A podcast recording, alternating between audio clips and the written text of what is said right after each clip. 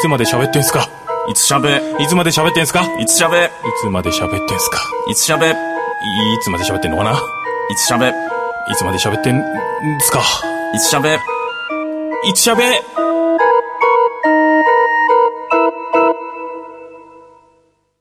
はい、えー、いつしゃべです。はい。はい。どうも3週間ぶりのご無沙汰です。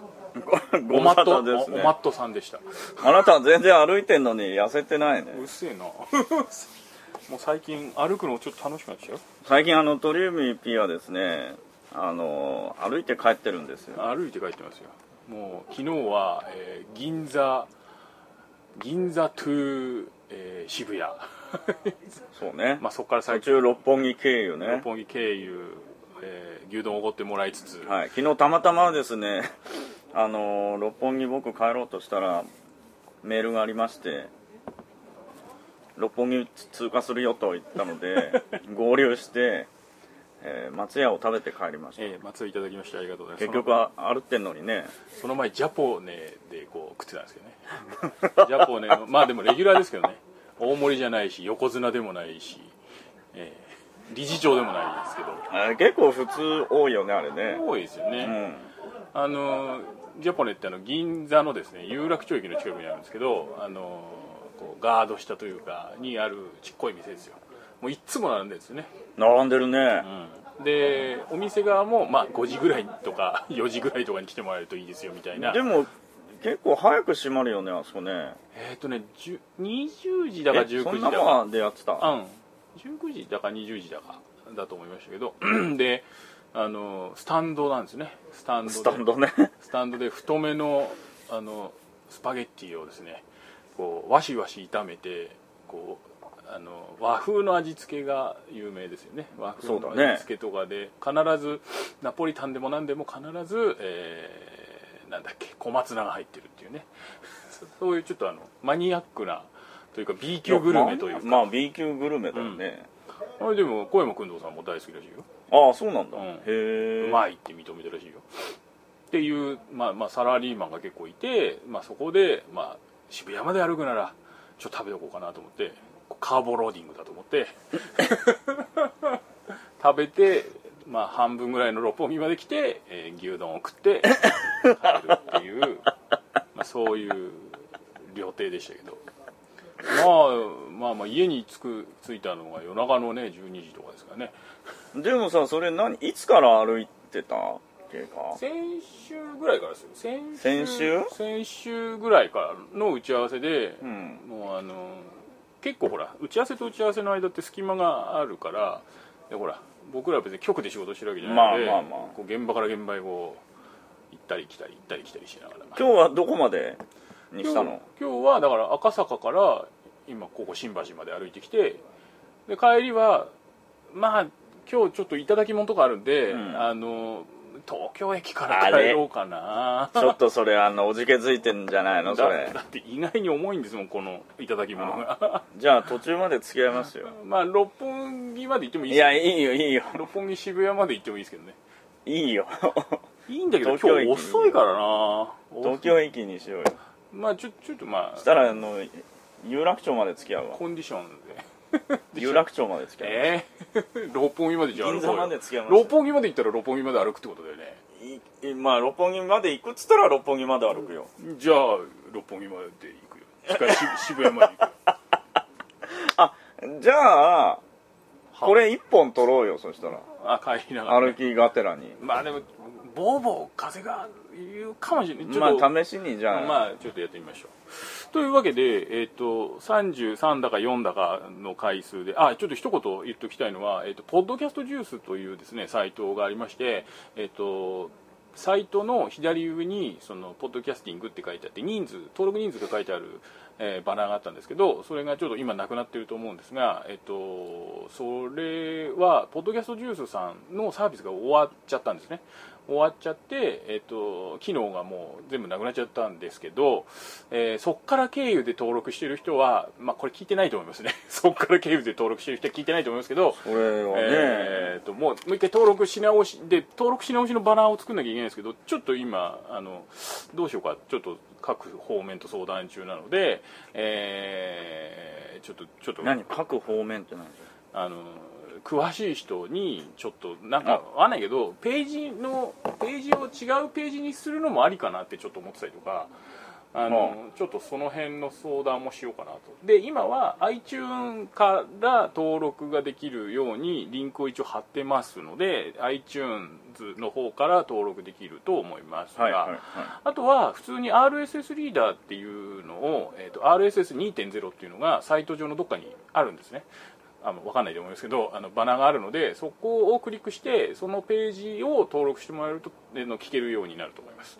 あのーその何こう吸い出すサイトというかページがあるのでそこからやってもらえると多分また聞けるようになると思います。以上お知らせでした。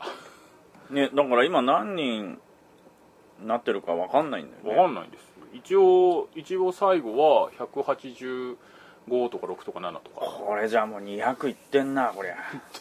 言ってないと思いますよ。全部ゼロですからそっち経由の登録 そっち経由ゼロなんで。ええー、それはなんなあ。登録し直しなんでええ結構深刻なんですよ。深刻ですね。まあね無料のサービスですから終わんのも仕方ないと思うんですけど、まあなんかね違う方法でなんかのそのポッドフィードっていうあのバナーだったんですけどその機能を残してくれればよかったなと思うんですけど、そうだね、うん、まあねサイトの運営は大変だろうからまあまあまあしゃあないなって感じですけええ今これ聞けてない方々もいるわけですどいるわけですね。えというわけで、えっとえっと以前からメールを募集しているんですけど、えっと記念すべき1通目のメールが。えお。本当に1通目ですよあの G メール使ってますけど G メールのチームからのお知らせ以外に来た初めてのスパムでもない、え初めてのメールをいただきますげしたえありがとうございます。というわけで、えーハンドルネームテペさん。はい。こんにちは。っていうか知りまあ合いですか、もう僕名刺ももらってますから。お顔も一回そうなんですか？合わせてますよ。あのーあれスナック花井って言ったことあります？はい行ったよ。スナック花井にいらしてたんですよ。ぜごご紹介してないかもししてれない、ないですね。スナック花井であのお顔を拝見して、えで後日、えーとテペさんからあの花井経由で、えー花井直経由で名刺が渡されました。渡してくださいって言ってお馬の名刺でしたけどありがとうございます。あのテペさんはいつもあの優しくこう構ってくれるんで本当ありがたいですね、えーありがたいですね、はい。というわけでメール読んでみます、えー鳥海さん、ひるまさん、こんにちは。こんにちは。こんにちは、えーこちらには初めてメールします。よろしくお願いしますと。さて、はいこの時期といえば、もうちょっと前の話ですけど、えーこの時期といえば改変期にあたりますが、はい。その辺の苦労話とか思い出に残ったこととかはありますか？あ、ちょっと続きますけど、はい。あります？改変期。大変期。今まあちょうどそんな時期ですけど。そうですね。はい。もうねありますよ深刻な話が、まあ、あのコンプライアンス上喋れる範囲で喋っていただければと思うんですけど、金の件ですけどね、うん。予算ですよ、うん、あ下がる？まあそうですね。改変期ごとに下がる？うん。うーん。というところぐらいなんですけどね。特番とかはややるの？僕はやらないのよ。なるほど。別に。特番とか誘われないの？ついでに,、ね。ついでにやってよ的なまあついでにの敵はあるけど別にそんなないね。本当？うん。これだから多分ね僕ね、いつもレギュラー番組ですごいいつもしんどそうにしてるから、うん。誰も声かけないんですよ。こっちが大変ですみたいな。あのいつもねすげえ深刻なそういう演出、なんいい演出じゃないの。本当にしんどいんだけどうん、フリーしんどい本当にしんどい顔してるんですいつも仕事中は。あだからね多分あの言わないんだと思います。さすがに声かけづらいこうオーラが出てどっちもどっちちになっちゃうから、うん多分、まあし仕事になんないし。まあね、はい。まあそういう演出は大事ですよね。いや演出じゃねえっつうの 演出じゃないんだ。う大変なんだっつうのよ。これとかあの特番で呼ばれる時とかはありますけどまあでもなんかそうね。と改変期ってななんだろうね。改変期に苦労話だお金の話ですよ。お金ね。世知がないね。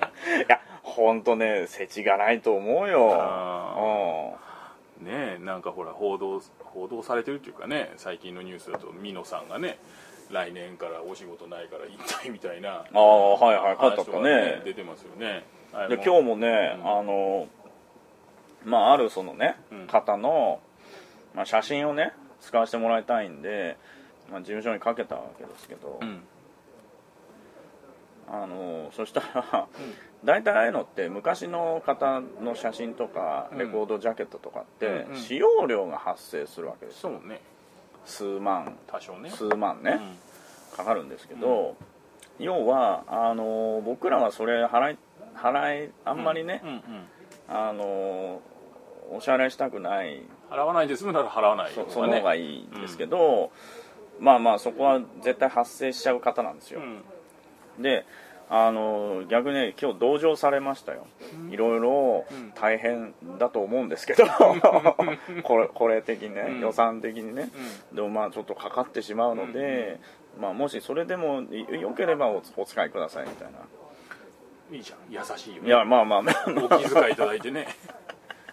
いやたかがね数万なんですけど、うん。やっぱね僕ら本当1万もケチるんですよ最近ね、やっぱり、うん。うんうんうん、だからこれがまあどうなっていくのやらというね感じなんですけどね。最近はもうねもうイラストみたいなのも増えてますけどね。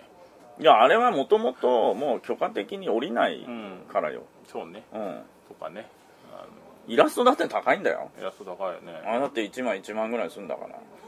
言わなくていい。言わなくていい。今僕も発注してたことありますけど、えあのーそうですね。海外ものとか大変なことになるしね。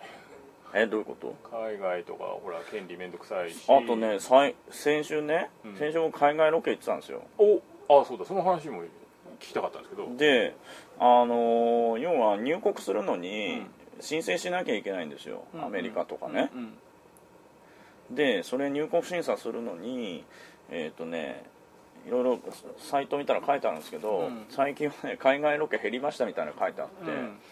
やっぱね一時期のそのテレビの海外ロケ量に比べると、うん。ま、ど要は全盛期というか、うん。僕らが要は見てたような時代っていうのは年に300件とかあったんだけど、うん。最近はねもう70件とか80件だあそう。へーね年間の海外ロケ数が、っていうかっていうことは随分減ったわけですよ。うん。えっ、と何分の4分の1ぐらいに減ったの、うんうんうんっていうことかな？うん。それだけまあ予算がどこもね多分ないよっていうことなんだと思うんですけど。そうですね、うん。だからまあ、先週もあ前回もそんな話しましたけど LCC の話をしましたけど。なんだっけ？LCC ってなんだっけ？ローコストキャリアね。は。あの安い航空会社の話をしたでしょ。ああはいはいはいとかしましたけど。でもそのそうそうね。海外ロでもさそのなるほどザワールドとかあ一時あった海外ブームみたいなのからは一時ガクって減ったじゃないですか。バあブル期後からそんな海外そんな興味ないよみたいなトレンドがあって。でまた最近その「イッテ Q!」とかあのあとは何世界衝撃映像社とかあとまあなんかいろいろありますけどだからまたちょっと海外っぽい感じ個人的にはしてますけど多分ねそれネットの普及っていうのがでかいんだと思うんだけどね、止めます？じゃあちょっと一回止めます。あれ何の話したっけ？えー、海外の話海外ね。いやだから海外さあのー多分昔の手っていうのはうんあんまりその世界の情報がそんなに出てなくて要は世界ってどんな国があってどんな世界が広がってんだろう的なさ多分そそういうのが手だったと思うけど、うんうんうん今多分そのインターネットがすごい普及してて、なんだろうねもっと深く知りたいっていうことなのかだからそのこの今度えー秋からなうん。レギュラーになる、なんかディレクターが一人でん何日も行ってやるみたいな。ななんだよそれ。えーこの随分前なんかレギュラーになるんですけど、はあ。なんかよえなななんとかに行って暮らしてみた的な。ああはいはいはい、うんだからへえでもそのディレクター2人がこの前見たのは、うん。チベットかチベットじゃねえや、モンゴルかな、うん。に2人がいて、うん。二百何十時間だから10日ぐらいうん。行きっぱなしでずっと1日ずつ追うみたいなうん。やってましたけどだからそういう二人なの？一人じゃないの？ディレクター2人だったねでディレクターがもう出てうん。お風呂入ったりはいはいはい、現地の人と触れ合ったりするみたいな。だからもうタレントも行かないしもうカメラマンが1人いるのかいないのそかれは何何時台の番組なの？だからあれじゃない？23時台とか。ああまあそんなもんだよな、うん。だからそういうふうなだから「イッテ Q!」からこっちはだから海外ものもだから掘り方によってはあるんでしょうだからねあの多分ねなんでそれね1人2人なのかっていうとさ本当にね俺海外今回初めてロケやったんですけど意外にお金かかるんえどこ行ったの、だよねいやハワイですけど、うん。初海外？初海外ロケね。海外は通算2回目です。ああそうなんだ。海外ななるほどね。ね。全くなんか忙しくて全然楽しんでないっていううですね。ちょっともったいなかったですけど。ええでも今円強いんじゃないの？強いけど別にまあねかかるもんはかかるからね。あのーかかるもんはかかるしうん。そこは別に変わんないのよ、あうん、そこは。何人で行ったの？はい？何人で行ったの？三え4人、4人か。うん、まあ。4人っつってもディレクター2人と俺とあともう一人コーディネーターの人とうん。だけよ、あれ？タレント行ってないの？タレントは現地のリポーターさんなの。お女の子でね。だから4人ですよ。4人ですよ。うん。だから俺は AD 業務ですよ。自然とね。まあね制作ですからね。うん。いやー大変だったな 何ちょちょっと半笑いなのがムカつくんですいやいや本当大変本当に大変だったんですよ、そうなんですか。うん。ちっとも痩せてないですけど。痩せないよそんな5日ぐらいじゃお前。むしろねなんかね朝食とか出るんだけど、はい。あまだ放送前だから詳しいこと言えないんだけど、え朝食とか出るんだけど、ん。朝から甘いもんがいたんまり出るわけですよ。おアメリカン。アメリカンな感じのね俺逆にねあのーすごいお腹出てたもんだって。ハワイって物価高いんでしょ？結構。高いと思うね、うん。らしいね。そんな変わんないわ。あそう。うあん。だってちょっとしたねなんかあのー高かったな。いやレストランレストランね。5人でいリポーターの子入れて5人で行って、500ドルですよ5万円弱。まあ今80円だかうん。もうちょっと安いか、ら4万か。うん、何食ったの？の一応フランス料理的なねコースですけど。それでも1人8000円ですよ。あそれはまあまあ終わったねっつってまあちょっとね、うんうん。うんあの行ったんですけど、ーうん。そんなすんだと思って。うんあと普通にあのお弁当的なねうんうんあのじゃあビビンバみたいなものとか売ってたんですけど、ロコモコ的な。うん、まあそういうのね。う、ん。あれでも7ドルとかですから。うん。いくらだ？700 560円うん。まあまあそんなもんか,、だかそんな変わんないんだよね。なるほどね。うん言うてもね。一時ほらあのヨーロッパの E- EU のうん。ユーロが高いっつってね。ユーロだって今すごいよ。105円とかだ。よ今日ね安くなりましたね。でも円高前は僕 eBay やってるから、うんうん。海外のそのねはいはい。通貨はさ敏敏感なんだけどうん。自分が買う立場だからさ、うん。一時前だって1ユーロ115円だったのよ。うんうん今105円だよ。今日またすごい下がったっつってね。あそう。ん。今日はちなみに10月の4日ですけどね。う、うん。らしいよ。うん、だって1ユーロ10円違うんだよ。うん。なんかほらイギリスに行った子の話とか聞くとさ、はあそまずい飯をもう1000円も出して飯を食わなきゃいけないとかっていう話をよく聞いてたので、でもね本当に思ったけど、うん。あのーやっぱりねこっちで食べる方がいい、ああいろんな味が。いやなんかねやっぱねすごいやっぱ5日しか行ってないけど、ご飯が食べたくなるね。本当にね。あうあなるほどね。んだって俺さ帰ってきて初めてねやっぱこっち帰ってきて入ったのはやっぱ吉野家だからね。うんまあ米だね、うん。うん米。いやすごいねそれをね、なんかその向こうにいるとね寝る前とかに考えるわけですよ。帰ったら何食おうかなみたいな、うんうん。カレーかラーメンか牛丼だなみたいなさ。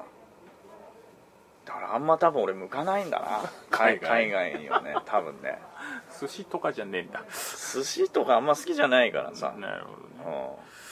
うそうか。でまあ改変期そうね。てっぺさんね。てっぺさんね。改変期ね。まん、海変どう？うん俺あんま関わってないからさ。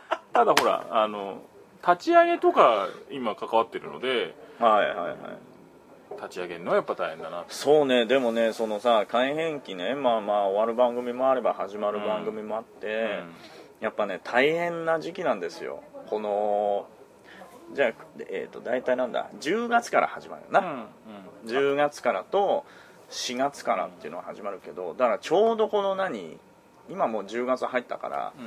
落ち着いてるけど大体ね8月末から9月中はね結構忙しいんですよ。のほらスタッフルームもないとかね。ないとかね。ないとかね。会議室あっちゃこっち行かされたりとかね、はい、今日ね怒られちゃいましたよ。前の番組の素材をね、うん。置きっぱにしたらね。ふ ざけんなっつって。そうスムーズにねこう引っ越ししないとね。そうだからそういうねなんかバタバタしてる時に引っ越しもしなきゃいけない、うん。じゃあ作業どこでやんの？みたいなさ、あのーもうね改変期っていうのはそういう思い出しかないですね。そうですね。だから息の長い番組につければいいんですけどね、うん。まあ気の長い番組はスタッフもえらいことになってますよね。何が？なんか改造とかしまくってんじゃん。そんなことないよ。ただただあのテープが増えていく素材の山とかさ。もううあの素材どこだっけっつって山から探すみたいなまあそうだね。うん。まあまあ探さないけどねこれだから特番の立ち上げとか大変かな。立ち上げ大変だよ特番なんかお前。アホかっつうんだよ。ねえ。ほら俺 AD の時さあのずっと特番レギュラーついてなかったからー特番を1年間に10本ぐらいやってたんだけどあの大変でしたね。いや俺さ俺ね本当特番って自分の番組のスペシャルとかそういうのしかないのよ、あんまその何？一からの特番って、今まで俺34本ぐらいさんとやったことないんだけど大変だね。あの一からやっていくっていうさ。一からやるしそれこそスタッフルームもないしあもうなんか、うん、昔は大変だったな。あいやそれ今も変わんないよ。うん。場所。ね。場所がないとか。場所がないとかね。もうスタッフもゼロからだしさ。そうだフォーマットもゼロからだしさ。俺ねよくねその特番チームとかあるんじゃない？あでもチームだからいいのかうん。そうね。チームだから人は変わんないのか。人はね変わんなければいいけどね。いやそのさ何あのー頭をねその都度切り替えてじゃあ今回は料理の特番だったとかさじゃあ次は海外ものの特番だったとかさまあ、あるわけじゃない、うん。それいちいちね切り替えるのがすごいなと思って。そうね。うん。ちょっとあと俺だ2月帰れなかった時とか。はあそう。そんなんの？一月か。一月帰れなかった時があってちょっと頭おかしくなりそうだったのね。なるね、まあ、よく言ってたけどあのトイレしかこう一人になれないみたいな。トトイレの個室しか。だからね僕多分特番向きじゃないと思う、うんあでもそれは多分あるんじゃないですか、うん。じっくりやった方がやっぱり気持ちも落ち着くし取り組めるしいいなと。なんだろうパッパパッパ入れ替わるのがあんま好きじゃないというか、なんかね同じのを長くやっていきたいタイですね。プうん。じゃあまあそんな感じです。であとねテーマをいくつか送っていただいててっぺさんはいメールね、はいはい。えっ、と秋の味覚で好きなものって何ですか？はい秋の味覚サンマ？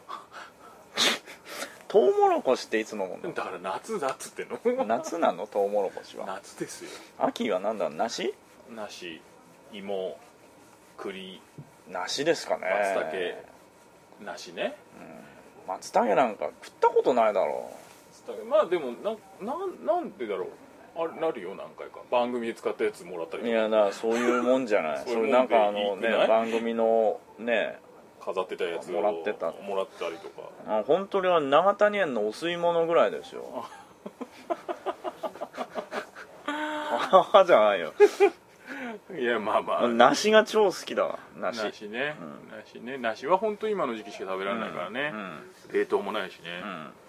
う、ん。でもう一つが、えー福丸伯爵との出会い等々の話。うんなんでしょうね伯爵俺多分まあ君の紹介だよね。まあ、玉坂今ここに来るまでで電話ちょろっとしてたんですけど。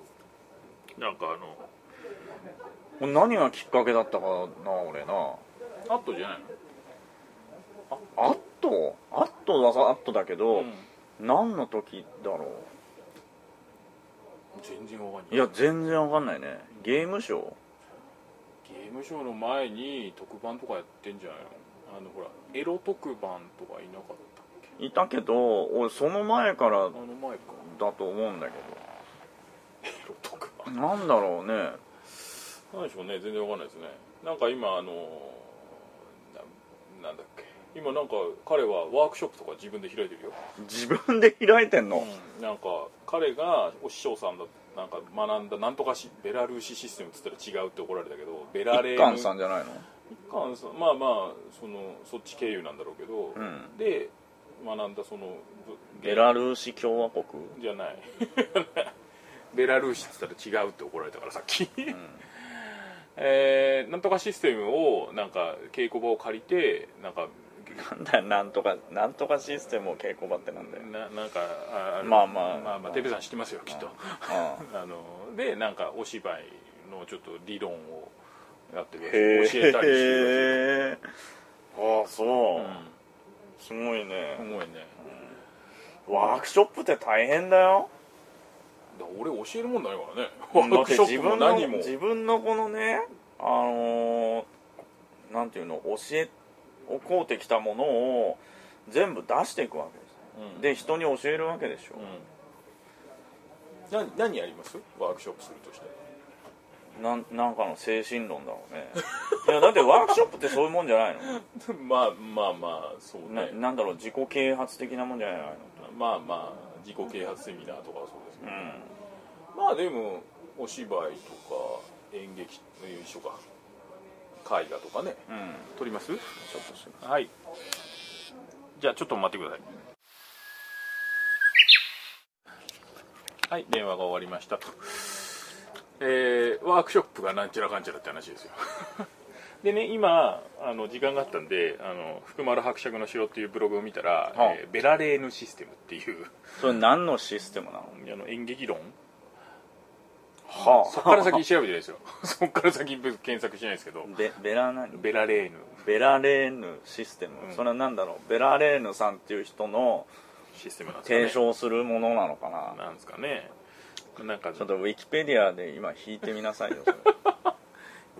えー、ちょっと。ベラレーヌをじゃあちょっとつないどいて。一人一人しゃべりしといて。いやワークショップ僕もあのー何でしたっけ？あのー即興芝居のうん。審査員をまあ4年間ぐらいやらせていただいててそうですね。まあそこでもやっぱ即興芝居のワークショップとかあるんですよ。うん。でもあれってものすごいやっぱねやる方は俺大変だと思うんですよ頭使うよね。だってできるかい？そんなだって何なの？ワークショップってそもそもな何なの？ななんなんでしょうね。でもみんなで勉強する会なんじゃないの？あれってでもその演劇に関することじゃないの？用語じゃないの？ワークショップって。違うの？でもなんか茶道みたいのもない？もうそういうのもあんの？なんかあるんじゃないの？なんか、うん、それ何？何か教えるそういう場のことをそういうことを言うのかな？うん、ちょっとウィキにはないみたいなんですけど一番最初に出てきたのが一貫王子の怪人ブログって出てきたんでああまあまあじゃあまあ一はい、はい。貫、さんじゃあ一貫さんね、フランスのフランスの演劇システム、はあ。うそれがどういうなんだろうね。それは何が違うんだろうね。ん、今度はあの福丸さんをゲストにお招きしてやってみますか。僕もあの即興芝居の定義だったら分かりますよ、おうん、定義ってのはあるんですか？定義はあのーよくさ即興のお芝居って、あの演劇やる人がやるエチュードとかさ、うんうんうん。聞いたことある、はいはい。あれとはねちょっと異なるらしいのよ。エチュードっていうのは要は別に筋書きのないものを、あのーやっていけばいいだけだけど、即興芝居っていうのはどんどんその相手が言うことに乗っかっていかなきゃいけないっていうルールがあるわけですよ、合わせていくっていうか。うん、だから否定をしちゃいけないの、うんうんじゃああのなんだっけ犬が死んじゃったっつったら犬が死んだ前提で話聞かないそんなわけないよって返しちゃダメなわけですよ、うん、そんなことないまあね。お腰折れるね。そうそうそう。だからそそこがどんどんその乗っかって乗っかっていかなきゃいけないから、それがね大変だなと思ってそうね。だって。だからあと発想を逆転しちゃダメなわけですよ。いやだから本当に乗っかっていかなきゃいけないわけ、うんうん。うんだからさそその5分前に言ってた設定犬が死んだって設定を5分後にねあの忘れちゃってる場合もあるじゃん。だから忘れちゃダメでしょ、うんうんいや本当は別に忘れてもいいと思うんだけど、うん。進化していけば、うん。じゃあそれはね多分高度だと思うよ。うん。もともと言ってることをうんうん。引っ張ってくるのは、うんなんかあといろんなゲームの仕方があるわけよ、う何通りもあるらしいんだけど。なんかあのー床に巻いてある紙拾いペーパーですね。るとかねああまあ有名だけど、うんああまあは本当はあれは序序の口ですよ。一時企画書は書きましたけどね。何の？その即興芝居を。そう俺もさ何回か作ってみたけどやっぱね難しいね。難しいですね。テレビで即興芝居をやるのは。でも CX かなんかで深夜番組で2回ぐらいやってますよね。やってたけど、うんあれでもなんだろうねあれって編集したら即興の意味がないくなるわけですよ。あとカットを変えてもこれって編集だよねって見られちゃったら、あんまりその即興の意味がない。だから多分見せるとしたらこれもうど正面で舞台をドドンと映しとくしか多分ない。そしてノーカット。でもやっぱりそのライブ感なんじゃない？そのうん。その同じ場を共有しててあそれを言ってそれを組み合わせてそれを載せるんだっていう驚きがあるけどこうやっぱテレビのフレームからこっちは、なかなかねそこまでかんその凄さって伝わらないかもしれないね。だからそれがねその筋なしみたいによく知ってるね鶴瓶師匠と、じゃあ誰か俳優さんとかそういうんだったら別にうん。いいのよ、編集してあってもさあのカット割っててもいいと思うんだけど。あ筋なしよく見ますけどやっぱりその綺麗にいったりあとやっぱり鶴瓶さんの意外なオチへ持ってく感じとかで上手い人同士がやっぱりハラハラするもんね。いやでもね本当上手い人同士な本当面白いそうね。よだからね意外にね俺その前吉本の芸人さんと、うん。即興芝居の役者がうん。一緒にライブでやってたっていうのを見,、見たんだけどやっぱね芸人さんってうまいね。そう考えるとね、うん。あのコントとか頭がいいと思うん。うやっぱりやっぱああいうのができる人は即興もある程度できるんだなと思って。なるほどね。だからそれがねその漫才やコントと違うのは、うん。まあ要は乗っかっていかなきゃいけないっていうのが違うところなんだけど、うん。でもベースメントは同じなわけですよ、うん。漫才だってまあ多分筋書きはある程度あるけどアドリブでものを言ったり、うん。展開をねあの筋筋のないまま展開してったりするわけで、そこはね多分即興とに似たものがあると思う、うん。ココントもそうだと思う。うん。だから即興芝居なんかね筋なしの筋のないコントみたいなことだからね、うんうんうんうん。やっぱその俺でもあんまり2回ぐらいしか見たことないけど、ん。あのうんまあ筋なしの 筋なしでうまいなと思うのはやっぱり多分事前に用意したのか思いつきなのか知らないけど意外な事実から落とし込んでいく鶴瓶さんの技はすごいな。でもね多分それって、うん。あのー自分でやりながら多分考えてるうんうん。はずなの、うん。そのううまい人っていうのは、うん。どこをオチに持っていこうかな、うん。でそのようなきっかけを見つけてるわけやりながらさ、これでこのきっかけを作ってここで落としていこうっていうさ、だからそこを多分考えてやってるのがまあまあすごいなと思う。うん、うんそうね。うん。というわけで結構実は尺多分短めだと思うけどちょっとてっぺさんのメールもう一個テーマ来てるんですけど、はい。あの次に続けようかなと思います、というわけで次回更新をお楽しみに、はい